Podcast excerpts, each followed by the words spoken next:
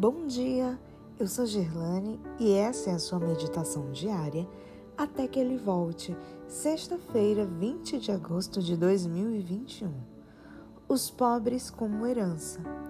Verso de hoje, Salmo 41, 1, 2.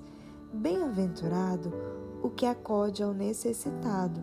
O Senhor o livra no dia a dia do mal.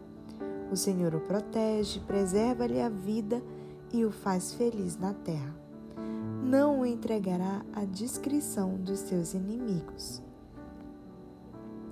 É incrível, disse Luciano, o cético escarnecedor pagão, ver o ardor com que aqueles cristãos se ajudam uns aos outros em suas necessidades. Não poupam nada. Seu primeiro legislador meteu-lhes na cabeça que todos eles são irmãos, e Juliano, o apóstata, disse: Esses galileus alimentam não somente seus próprios pobres, mas também os nossos.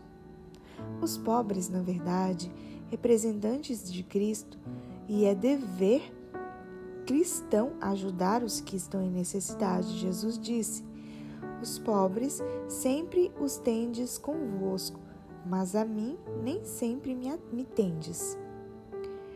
Não podemos pôr nossa oferta nas mãos palpáveis de Jesus, pois ele se acha no céu.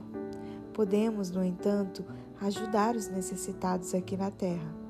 Podemos fazer mais por meio de cuidados do que de dinheiro e mais ainda pelos dois unidos. O que ajuda os outros ajuda-se a si mesmo. O Senhor o livrará no tempo da tribulação guardará aquele que é piedoso com bênçãos aqui e esperança de vida eterna. A palavra de Deus ensina: a alma generosa prosperará.